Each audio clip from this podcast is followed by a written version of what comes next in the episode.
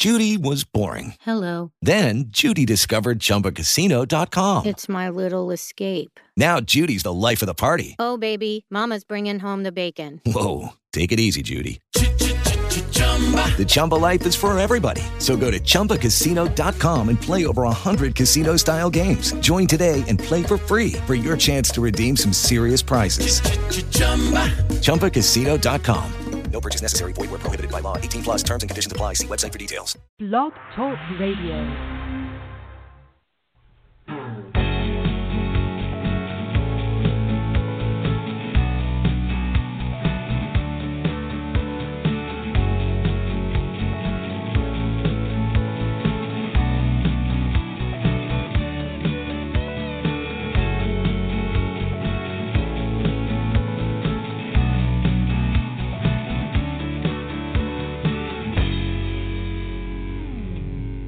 Good evening and welcome to Mets 360 here on Blog Talk Radio. I'm your host Brian Joura, and we're on the eve of the regular season starting, so I'm filled with optimism. Um, I can't wait. Uh, I think we have plenty of good things in store for us this year, and one of those good things is my guest tonight. That's former Mets 360 writer and current broadcaster Joe Vasile. Joe, welcome back to the program. Thanks, Brian. Always, uh, always great uh, to be on, and uh, hopefully, I'm I'm as optimistic and uh, and as excited for opening day tomorrow as you. Oh, please, please, please. We're all optimistic. None of this pessimistic stuff. There's always time to be pessimistic later. If you can't be optimistic yes. before the games even start, when can you be? All right. Well, let's yeah. talk about the just the the just completed uh, Grapefruit League uh, spring training season, Mm-hmm. and I want to know from you what do you think was the uh, the best and the and the worst uh, news coming out of uh, spring training for the Mets this year? Um, honestly, the thing that at least for me personally that I was I was probably the most impressed with um, out of spring training for the Mets was, was Philip Evans. I mean, here was a guy that was drafted way low and the organization kind of had high hopes for. They went way over slot for him, and was it 2011? And he just sputtered around the minor leagues for half a dozen years, and then all of a sudden he's looking like the second coming of Joe McEwing in spring training. Makes the 25-man roster, and uh, I mean that's a very little and kind of trivial thing to get excited about in spring training. Um, but it was just something that kind of took me by surprise, and you know those guys who can play multiple positions and at least carry their weight somewhat with the bat, if Evans is able to do that, um, are just so valuable to have, especially, you know, if you're a team like the Mets hoping to compete for a wild card, you have to have that kind of uh, versatility uh, on your roster. And um, so, I mean, yeah, if he could be the guy that steps up and kind of fills that role, um, I think that goes a long way towards a successful season. Uh, so that was a very nice uh, surprise to really see him uh, kind of come about on the negative side, I'd probably say more the performance of Steve Matz. Um, he's coming off a obviously really rough year last year and the injuries, and he just, at least for me, didn't inspire a lot of confidence in the couple of starts that I saw from him. Now, granted, the only times I really got to see him pitch were his first couple of outings, which were much rougher than uh, than what he was eventually doing later on in spring, at least just from looking at the box scores. But uh, but hopefully he's uh, he, he can get the ship righted now that games are going to count for real. No, I just want to state for the record that I'm old, fat, and out of shape. But having said that, I never want to be described or someone to describe me and, and say that it's a good thing for me to be the second coming of Joe McEwing. I I, I, I feel like that's the ultimate uh, you know, back slap across the face. So, um, but but I'm with you. I'm I, I like I like what Philip Evans does. I mean, I like the little bits that I've that I've seen of him. I, I'm I'm not mm-hmm. sold on on what you see when you look at his stats.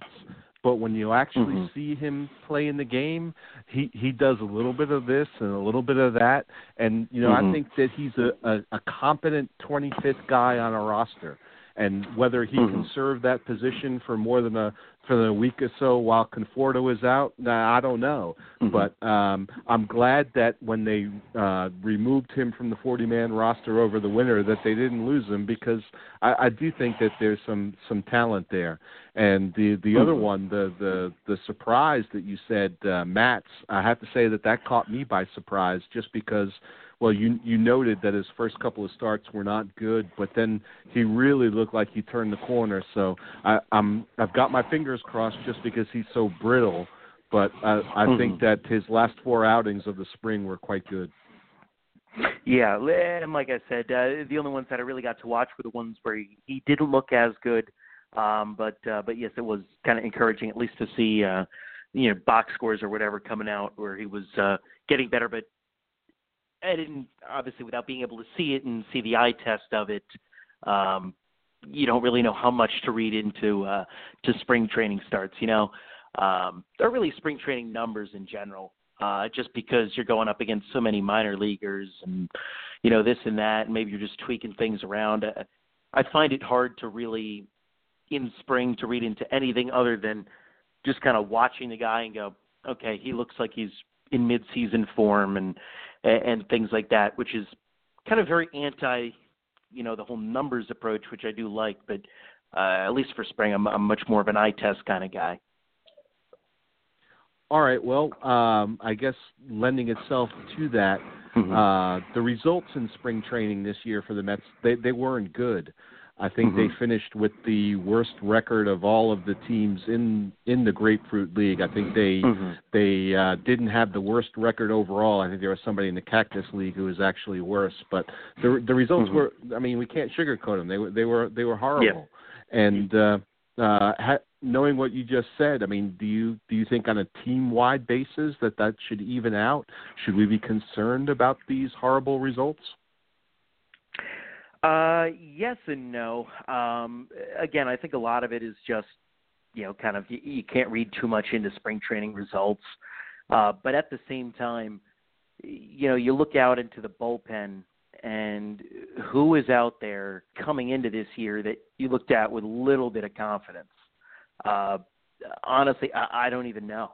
Um, you know, that's just a huge question mark. And, you know, spring really didn't do anything results wise or, or just looking at it wise to really um, make me more confident in anyone outside of Jerry Blevins uh, that that's out there. So I think that's something that you definitely want to be concerned with uh, in terms of the spring results.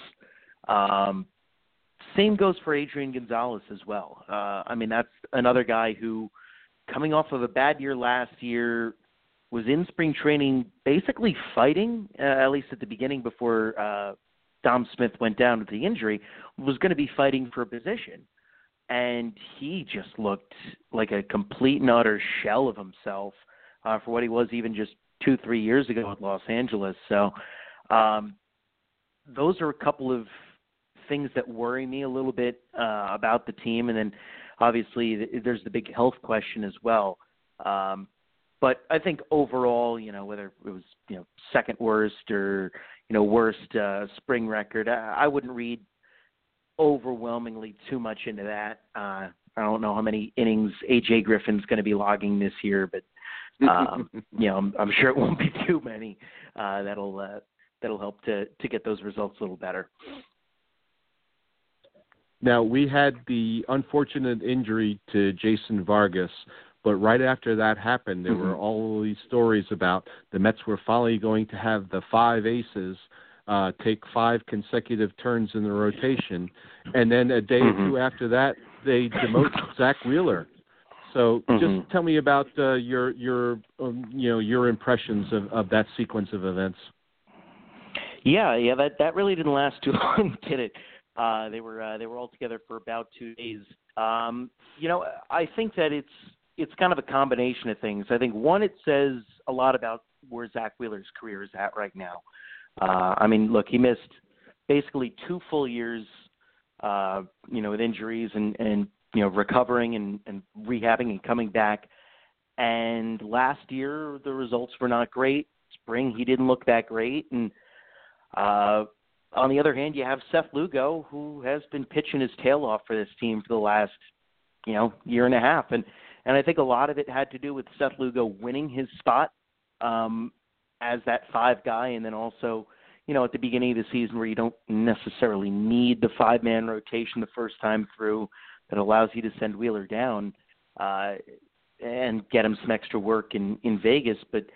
Um, yeah, that's something that uh, unfortunately I don't know how surprising it was, it was at this point. Um, I mean, even coming up through the minors, Wheeler was thought of as a guy who potentially could be someone who has to transition to a reliever at a certain point.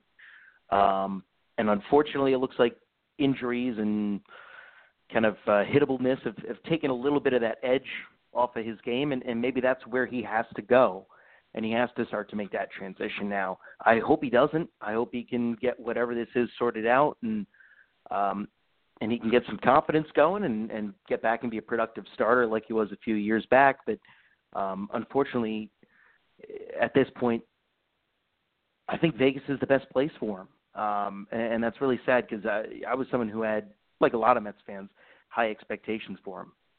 Now Wheeler got off to a pretty good start this spring, and I think mm-hmm. that the most encouraging thing was that he was getting his strikeouts, but he wasn't walking people. And then mm-hmm. he went uh, up against the Nationals, and the first two batters he faced yeah. against the Nationals, both walks, both came around to score, and it seemed like mm-hmm. the wheels kind of came off for him after that. And uh, you know, it, it, it's simple. He's got to throw strikes, and you know yep. maybe he can go to Vegas and and throw strikes and and cut out the the balls. But you know, with a lot of pitchers, you say, well, you know, if he doesn't make it as a starter, he can he can make it as a reliever.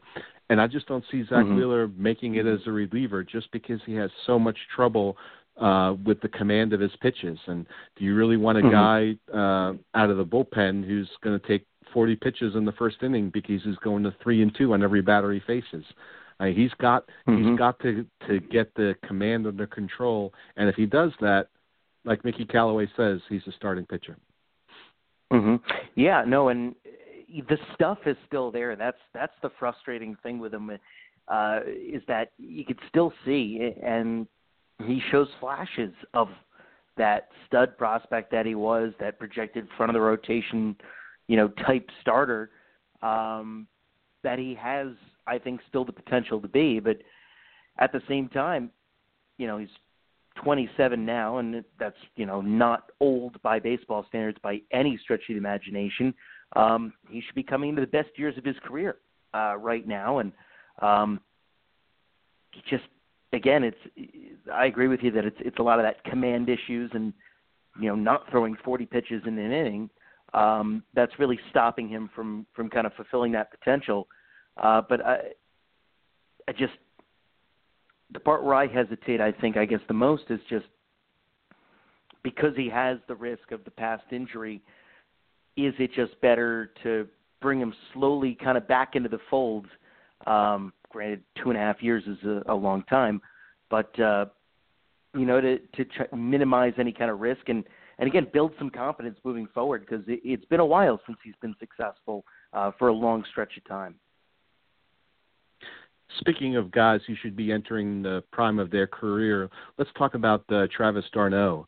Uh, we've had mm-hmm. such high hopes for him, but he's been dogged by injuries, and even when he's healthy, he hasn't been quite the player we might have hoped. However, he had a really strong September last year, and he's followed that up now with mm-hmm. a very good spring training. So I want to know: Do you think this will be the year that it, that it all comes together for Travis d'Arnaud? Uh, you know, I'm going to make another unflattering comparison here. Uh, n- not intentionally, but uh, Travis d'Arnaud is like the position player equivalent of Mike Pelfrey in my mind, and ooh, I'm going to bring ooh, this back. Right, that, that was unpleasant. Yeah, I'm going to bring this back to making some kind of sense. So just bear with me here for a second. Now, obviously, Pelfrey didn't deal with all the injuries that d'Arnaud had, but he was a guy that for years and years – I always thought, all right, this is the year he puts it all together. This is the year we're finally going to get the Mike Pelfrey that we thought we were getting. And I've been saying that about Travis d'Arnaud for the last three years. This is the year we're finally going to get the Travis d'Arnaud that was, you know, a top prospect and the headliner of the uh, the R.A. Dickey trade and all this other stuff. and I really hope it is. I really hope that that strong end of the year last year and his strong spring this year is that sign that okay, he's made it through a year mostly healthy. I think he caught over 110 games last year, which is either a career high or you know one of his career highs. Um, you know, and he finished strong. He got off to the strong start. Maybe this is finally it that he kind of becomes that strong offensive catcher that we thought we were getting. Unfortunately, I just I can't believe it until I see it. Um, we've seen him tease us before with these you know flashes of two or three months of brilliance, and then go back to really struggling. Um, and that's part of what I think makes him so frustrating.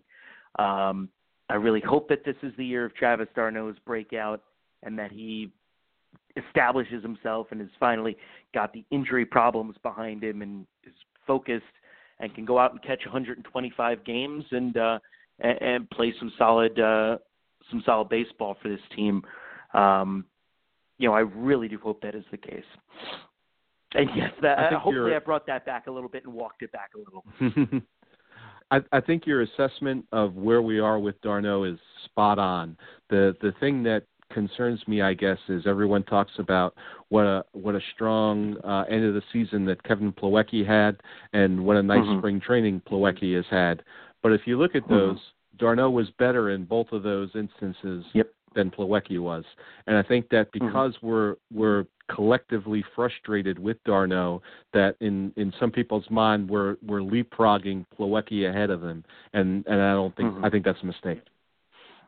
Yeah, I, I, I agree with uh, with that assessment that you shouldn't be leapfrogging Plawecki ahead of d'Arnaud. I think uh, I, I think Plawecki's kind of track record at the major league level. Granted, he is two years younger, but his track record at the major league level, you know, when Plawecki is going good, is still not as good as when d'Arnaud is going good.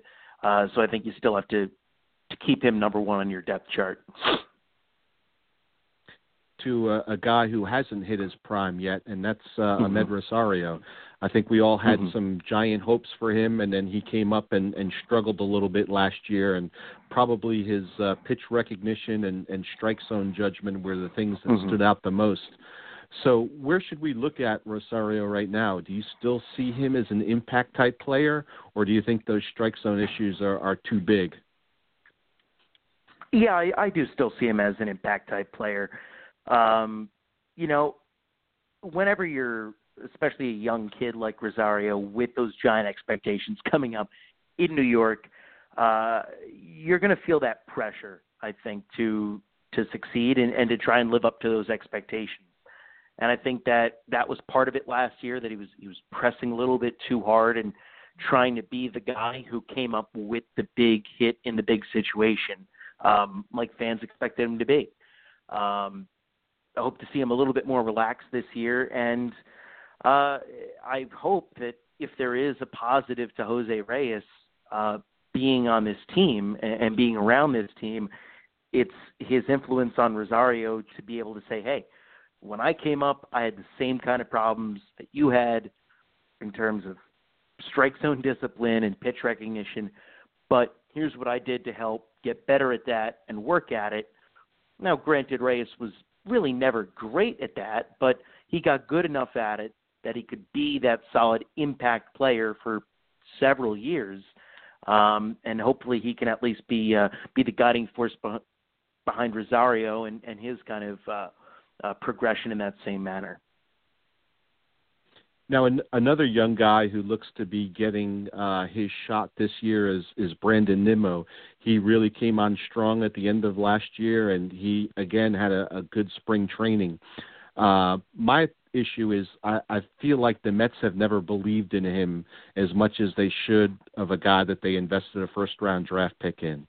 So, mm-hmm. do you think that's a fair uh, judgment on my part? And also, how do you see his playing time working out once Michael Conforto returns?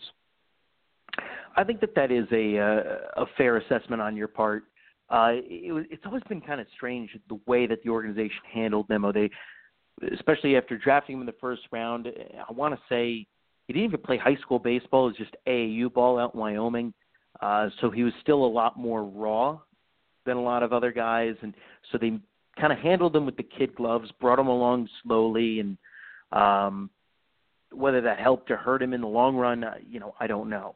Um, but it always did seem like, really throughout his entire tenure here, uh, Brandon Nimmo has kind of been handled with those kid gloves uh, a little bit, and I'd like to see maybe what it looks like if you, if you turn him loose a little bit. Um, but I've always been kind of a believer in him. Um, I mean, look, he's not going to be a big power guy. He'll, you know, he'll hit you the doubles, the occasional home run, but you know, Mickey Callaway. Uh, he he teased the opening day starting lineup today, and he's got him batting leadoff, and and I think that's the right place for him. He, he good on base guy. From everything I've seen and heard, is not a liability on the bases. He's not going to you know swipe thirty or forty bags, but uh, you know he'll do a good job there in in setting the table for the boppers in behind him.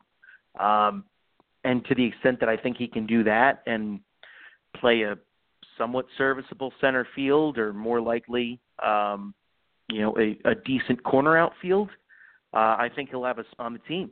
Um, and hopefully he can he can kind of live up to that. Now, in terms of your question about when Conforto comes back, I mean, obviously he's going to have the playing time go down some, but I don't know how much. And I think I'd like to say that he can he can play himself into an everyday role. Um, but unfortunately, I think there's just too many cooks in the uh, in the kitchen that is the Mets outfield. Once Michael Conforto comes back, uh, you're going to have some kind of crazy situation where you've got Nimmo, Conforto, Cespedes, Bruce, all competing for the three spots every day, and you're not going to sit Yoenis Cespedes. You're probably not going to sit Jay Bruce. So now you've got Nimmo and Conforto going head to head, and you got to kind of give the edge to Conforto in that situation. Uh, so I think it's going to be tough. But if he plays well, and I don't know, maybe you throw Jay Bruce at first every now and then, uh, I think he'll he'll still see some playing time. Yes, if if Conforto comes back to be the guy that he was last year, I really don't mm-hmm. view it as as Nimmo competing with him. I think it's much more Nimmo competing with Bruce. And the big question, the unknown, is how much are they willing to play Bruce at first base? Um, mm-hmm. I think they're going to want to give uh, a, a few more days off than Terry Collins did, so perhaps he can pick up a start here and a start there that way. But to me, mm-hmm. the the question is, especially if Adrian Gonzalez fails to deliver, it just seems mm-hmm. so obvious that the, the the correct move is to to put Bruce at first and, and Nimmo in the outfield. And I do think yeah. that uh, uh, he'd be uh, an asset in a corner, probably a little stretch to be an everyday center fielder, but um, uh, mm-hmm. can play there, you know, once a week or whatever. But I, I think he'd be a, a good defensive corner outfielder. Yeah, no, I uh, I agree with that, and and yeah, I think I think Bruce ultimately ends up at first base. Um, as much as I'd like to see Adrian Gonzalez, you know, become 2014 Adrian Gonzalez, uh, he's not walking through that door. Um, I would be shocked if Gonzalez is still on this team in mid-May. Uh, I really would, or, or even even May 1st. Whenever Conforto gets back, I, I think I think Gonzalez is the guy that gets crunched um, and DFA'd from that uh, from that transaction. Wow. Uh, I'm I have to say I'm shocked about that because I think we're going to see Conforto back in April, and I think that the the Mets have a little more of a commitment to Gonzalez. But I hope yep. I hope you're right because I do think there's a giant fork sticking out of his back. But uh, anyway, mm-hmm. let's let's shift the focus into a, a more positive story and and talk mm-hmm. about Mar- Matt Harvey a little bit. Um, mm-hmm. most of Matt Harvey's uh, spring outings were were good. He he had a little trouble against the Yankees, but other than that, he had a had a very solid spring and and looks ready to to fill in the third slot behind uh, Syndergaard and deGrom. Uh, how would you mm-hmm. rate uh, Matt Harvey, and and where do you think he's at right now? I would say Matt Harvey's spring gets a gets a B B plus uh, from me, and um, I mean, he asked me that two years ago. He turns this spring in, and maybe I'm not as happy, but uh, I think with what we saw out of him last year versus kind of what we've saw out of him here in you know February and March, uh, you have to be happy with uh, Harvey. I mean, uh, I think only maybe the most delusional uh, fans out there think maybe the Dark Knight is still there and, and he can come rescue us. But uh, honestly, I think those days are gone, and I think Harvey is kind of is what he he showed himself to be in the spring. He's going to be a serviceable starting pitcher for this team, capable of going out there in flashes and turning in a brilliant outing. But you know, he's going to go out there every fifth day, hopefully, and uh, you know, keep the team in the ball game and and do things like that, and you know, be one of the better three starters in the league, if not one of the uh, one of the top ones behind uh, you know Syndergaard and deGrom. Um, you know, I'm I'm happy with that. Uh, the strikeouts are better. The walks are not out of control, which is good uh, for him. wasn't particularly hittable. Had the one bad outing, but um, you know the velocity's back a little bit, and I think the most promising thing was it, it seems like he's got a little bit of an edge back. You know, like almost like he's he's out there pitching like, all right, I've got something to prove. Last year is not who I am. I'm not done, and I'm going to go out and show the league that I'm not done. And uh, that's the kind of attitude that you want Matt Harvey on the mound with. Um, not uh, not the one who's you know maybe uh, a little more worried about the Rangers and their and their playoff uh, uh, aspirations going to waste, uh, but the, the one that's uh, a, a little more focused that it looks like this year. All right, we've reached the crazy prediction time of the show. I'm going to give you a crazy prediction. I'm going to ask you to, mm-hmm. to comment on mine, and then I'm going to ask for yours. Are you ready? All right, my crazy prediction is that the Mets are going to win the head to head matchup this year with the Nationals, and not only that, mm-hmm. they're going to finish ahead of the Nationals in the standing. So I want to know how crazy is wow. that? That's pretty crazy. Uh, I think maybe Woo-hoo! they can. I think maybe they can win the head-to-head. Uh, you know, just depending on how, you know, pitching matchups shake out. But um, the part that's the craziest is, is them finishing ahead of the Nats. I would uh, I would be very very surprised um, if that happens. I'd be thrilled if that happens, but uh, I, I don't see the Nats uh, not winning the East this year. Now each week I give a crazy prediction, and mm-hmm. and most time the guest goes, "Nah, I don't think that's crazy," and then they never come true. So I'm I'm glad that you have stamped me as crazy from the get go. All right, hit me with yours. Perfect. Okay, so here's my crazy prediction, and really maybe depending on who you talk to, it's not that crazy, but I think come September, we will see one at bat in the major leagues this year from both Tim Tebow and David Wright. I think both of them get at least one game in this year. Um, maybe that's a little more wishful thinking on Wright and a little more crazy with Tebow, but uh, I I don't think that's out of the question. And a little All right, so I'm, I'm gonna I'm gonna I'm gonna split the baby on this one. I'm I'm gonna say mm-hmm. your right one is not crazy because I I think that what they're gonna do is they're gonna bring him back, and so he can take the field with Jose Reyes one more time, and mm-hmm. and then he's gonna retire. So I, I I'm I do think that that's gonna happen. But the Tebow getting okay. uh, um, an MLB at bat this year, I'm I'm stamping that one crazy. All righty. Uh, you know, I I I, I, I like what tear it up in Binghamton. I'm I'm I'm not a Tebow fan. Um, I mm-hmm. I don't like the cult of Tebow.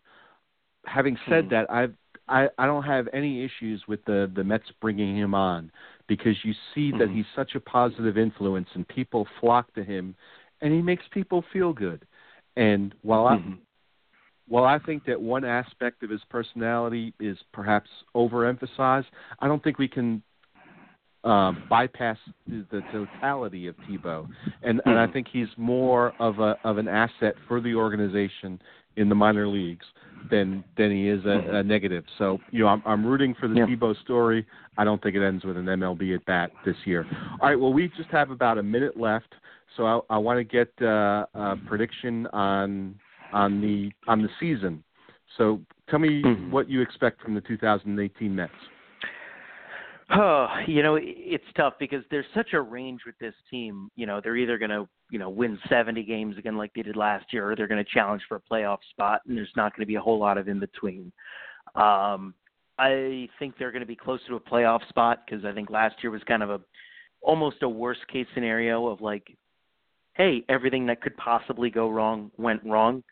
Um, so I see this team somewhere in the 85 to 87 win range, probably just on the outside of the wild card, but maybe with a little bit of luck, um, they sneak into that second wild card spot and get themselves back in the playoffs. And you, you know, they, a lot is going to have to go right uh, to get to that point. But I don't think that it's completely out of the question now that you have third base kind of solidified up with Todd Frazier. You've got if Amed Rosario can prove to be productive at shortstop, Cabrera now playing in a much better spot in second base that that fits where his game is. It's a little bit more stability uh, on the infield and uh, a healthier pitching staff. I don't, I don't think that it's uh, meaningful games in September are out of the question. Now, somebody once said that uh, they didn't uh, just believe in miracles; they depended upon them. And I guess that's mm-hmm. the the way that I'm approaching the 2018 series. So my prediction for posterity is I'm I'm going 93 wins and division title. Well, we are wow. all out of time. Uh, I'd like to, to thank my guest, uh, Joe Vasile, for uh, joining us once again here on the podcast. Joe, always a pleasure. Thanks for dropping by tonight. Thanks, Brian. I uh, always appreciate coming on. All right. Uh, uh, please tune in again next week at uh, Wednesday night at 11 p.m. Eastern. Thanks so much for tuning in tonight. Good night and goodbye.